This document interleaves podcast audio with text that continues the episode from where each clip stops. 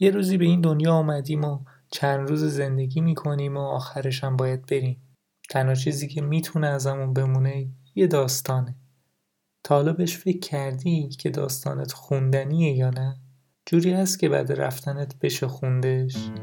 این دنیا داستانهای خوب و بد زیادی به خودش دیده. ای کاش آخر داستانمون خوب تموم شه.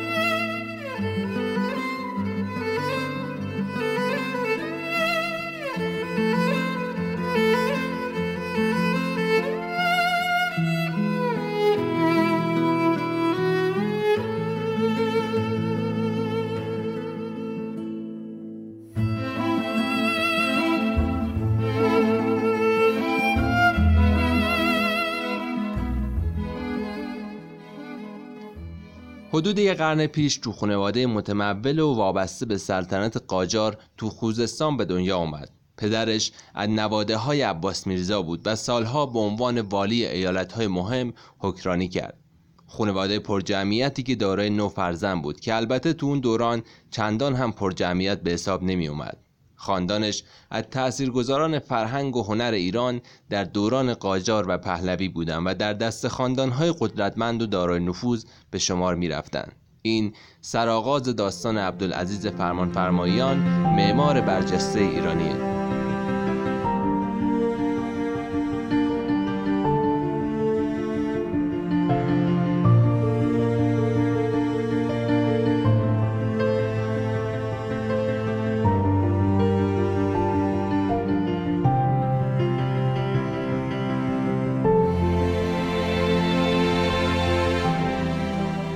تو 8 سالگی به پاریس رفت و تحصیلاتشو از همون اول تو اروپا گذرون.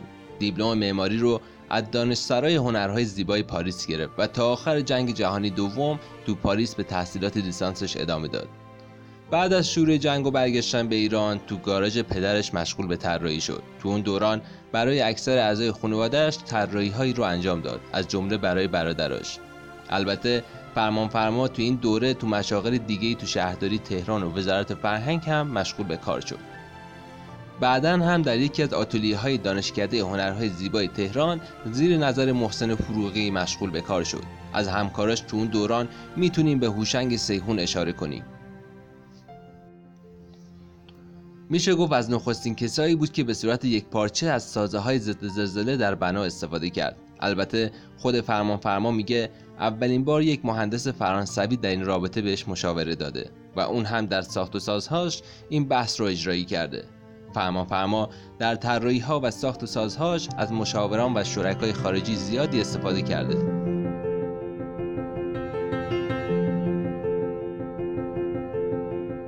تو دانشکده هنرهای زیبا فرمانفرما رو به اسم شازده صدا می‌کردن و ازش به عنوان شازده یاد می‌کردن. نوع راه رفتن و شیک‌پوش بودنش تو بین دانشجوها بحث‌های جذابی را مینداخت، ولی خود فرمانفرما از درس دادن لذت نمی‌برد، چرا که میگفت نوع آموختن و تحصیلاتش تو پاریس و اروپا و نوع آموزشی که تو ایران داده میشه سنخیتی نداره و خیلی زود از تدریس کناره‌گیری کرد. البته بخشی از بهونه‌های تدریس نکردنش به وضع قانون عدم مداخله کارمندان دولت تو معاملات برمیگشت که دکتر اقبالی نخست وزیر وقت اعمالش کرد.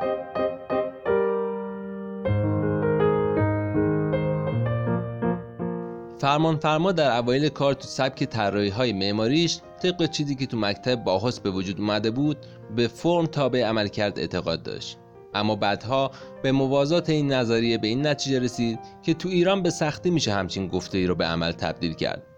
مثلا به معماری و طریقه اجرای معماری مساجد ایران اشاره میکنه و میگه اول از همه به خدایی بودن معماری میپردازن و چندان کاری به عملکرد ندارن. همچنین عقیده داشت این معماری جزء معدود بناهایی هست که رنگ دارن. فرمانفرما معتقد بود که قشنگی همیشه منطقی نیست و بنابراین به دانشجوهاش توصیه میکرد که فرم صرفاً تابع عملکرد نخواهد بود.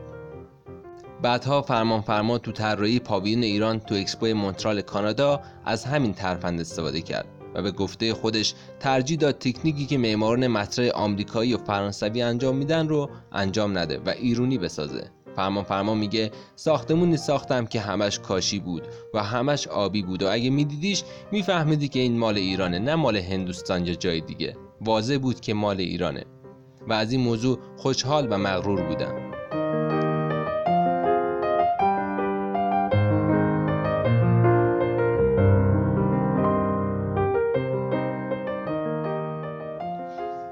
عمده کارها و پروژه‌هایی که به فرمانفرما می‌رسید از طریق سازمان برنامه بود که به گفته خودش بودجه منظم و کار فراوان برای انجام دادن داشت. درباره طراحی و ساخت مجموعه ورزشگاه آریا مهر تهران یا جایی که امروز بهش آزادی گفته میشه میگه قبلتر سفری به مکزیکو داشتم، تو اونجا یه استادیومی طراحی کرده بودن که مثل یه کوه آتشفشان بود که فوق‌العاده ازش تاثیر گرفتم و جذبش شدم. بعدها که کار استادیوم رو به هم واگذار کردن، محل استادیوم رو از قبل تو دره کن تعیین کرده بودن، ولی مثل تمام پروژه‌ای که انجام دادم بودجه محدودی حدود 80 میلیون تومان در اختیارم گذاشتن. بودجه ساختمان وزارت نفت 15 میلیون تومان بود. بنابراین سعی کردیم که این ورزشگاه مثل اون استادیوم مکزیکو تپه مانند شه.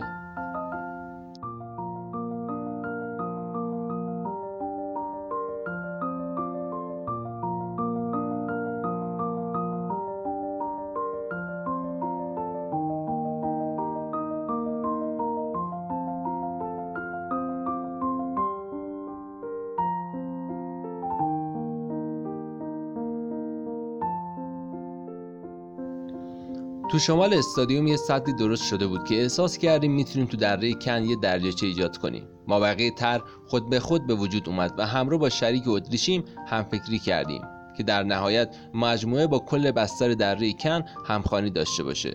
نادر اردلان که میگه این طرح‌ها رو زدم دروغ تمامه. ما تو ادامه وقت طراحی سایر فضاها و تالارها رو نداشتیم و از موارد موجود تو سیاتل استفاده کردیم که کمی تغییرات هم دادیم. تو اجرا به این نتیجه رسیدیم که استفاده از آهن اشتباهه و از بتون پیش ساخته و پیش فشرده استفاده کردیم. من تا روزی که مجموعه ورزشی آریا مهر تموم شد تو محل اجرا حاضر بودم.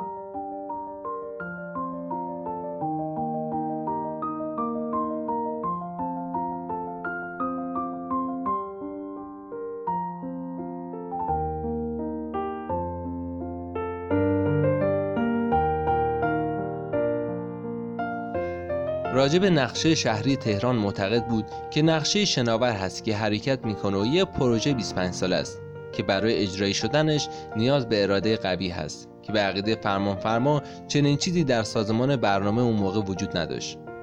نقشه طراحی شده توسط فرمانفرما تهران رو به صورت افقی گسترش میداد، درست عکس وضعیت فعلی که به صورت عمودی گسترش پیدا کرده.